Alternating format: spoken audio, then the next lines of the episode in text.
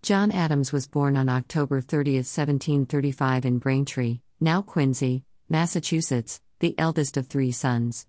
He served as the second President of the United States, 1797 to 1801, after serving as the first Vice President, and was the first President to take up residence in the President's House, the original name of the White House.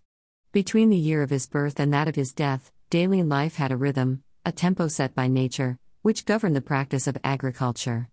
Families tended the poultry, milked cows, made cheese and butter. They grew vegetables in summer, gathered fruit in early fall, established butchery of the stock, sewed, spun, washed, cleaned, cooked, and cared for the children. Few people received more than two or three years of formal education.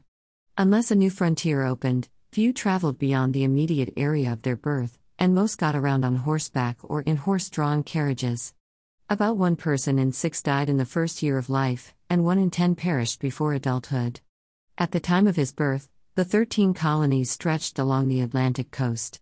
From north to south, they included Massachusetts, present day Maine, New Hampshire, Rhode Island, Connecticut, New York, Pennsylvania, New Jersey, Delaware, Maryland, Virginia, North Carolina, South Carolina, and Georgia.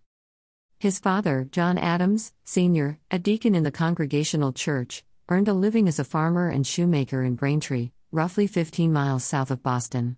His mother was Susanna Boylston.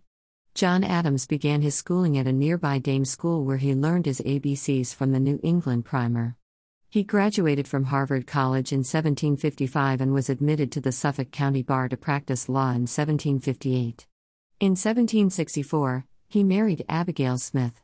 Adams's pamphlet, Thoughts on Government, was published in April 1776. In it, he set forth a new framework for government that included three separate branches an executive, a two house legislature, and an independent judiciary. In June 1776, Congress appointed Adams, together with Thomas Jefferson and Benjamin Franklin, and others to prepare the Declaration of Independence. He authored the Massachusetts State Constitution, the longest running state constitution in the nation, the oldest still functioning written constitution in the world, which was written in 1787. Massachusetts adopted its new constitution in 1780, although national independence was not yet won. The Massachusetts State Constitution of 1780 contains a written declaration, Bill of Rights, and a frame of government modeled after the one articulated in Thoughts on Government. It was the primary model for the United States Constitution and the many other subsequent national constitutions that have relied on American government as a model. Like the Massachusetts Constitution, the United States Constitution establishes three branches of government an executive branch headed by a president, a legislative branch known as the Congress, and consisting of a Senate and House of Representatives, and an independent judicial branch headed by the Supreme Court. On September 17, 1787, the Constitutional Convention approved the Constitution of the United States and submitted it to the states for ratification. Adams was elected vice president in 1789, receiving the second largest number of votes after George Washington, who won the vote of every member of the Electoral College.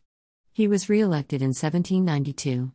In the early days of the American electoral process, the candidate receiving the second largest vote in the Electoral College became vice president. This is how Thomas Jefferson, who opposed Adams in the election, came to serve as Adams's vice president in the presidential election of 1796. The election of 1796 was the first of its kind, launching the multi party system where people could vote for their party of choice. Adams, a Federalist, won the election and assumed the presidency at the age of 61. The Federalists, led by Alexander Hamilton, supported a strong central government that favored industry, banking interests, merchants, and close ties with England. Opposite were the Democratic Republicans, led by Thomas Jefferson. Supported by landowners and much of the South, the Democratic Republicans advocated limited powers for the federal government, personal liberty, and support for France. During his presidency, the American population increased from 4.7 million to 5.3 million people, a 35% increase since 1790. Four out of five families farmed the land. Most of their produce was consumed on the farm or exchanged within the local community. Only 12 cities in the United States held more than 5,000 people, and only 3% of the population was urban. John Adams signed the Alien and Sedition Acts of 1798.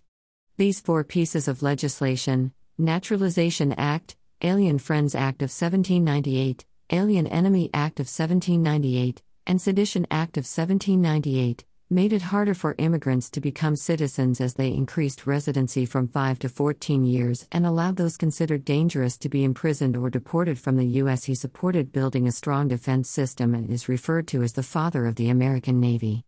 His legacy is avoiding war with France. The quasi war with France is important because it led to the formal establishment of the United States Navy. John Adams retired to his farm in Quincy. There he penned his elaborate letters to Thomas Jefferson. At about 6 o'clock in the evening, July 4, 1826, he whispered his last words Thomas Jefferson survives. But Jefferson had died at Monticello a few hours earlier on Independence Day in 1826, the 50th anniversary of the Declaration of Independence.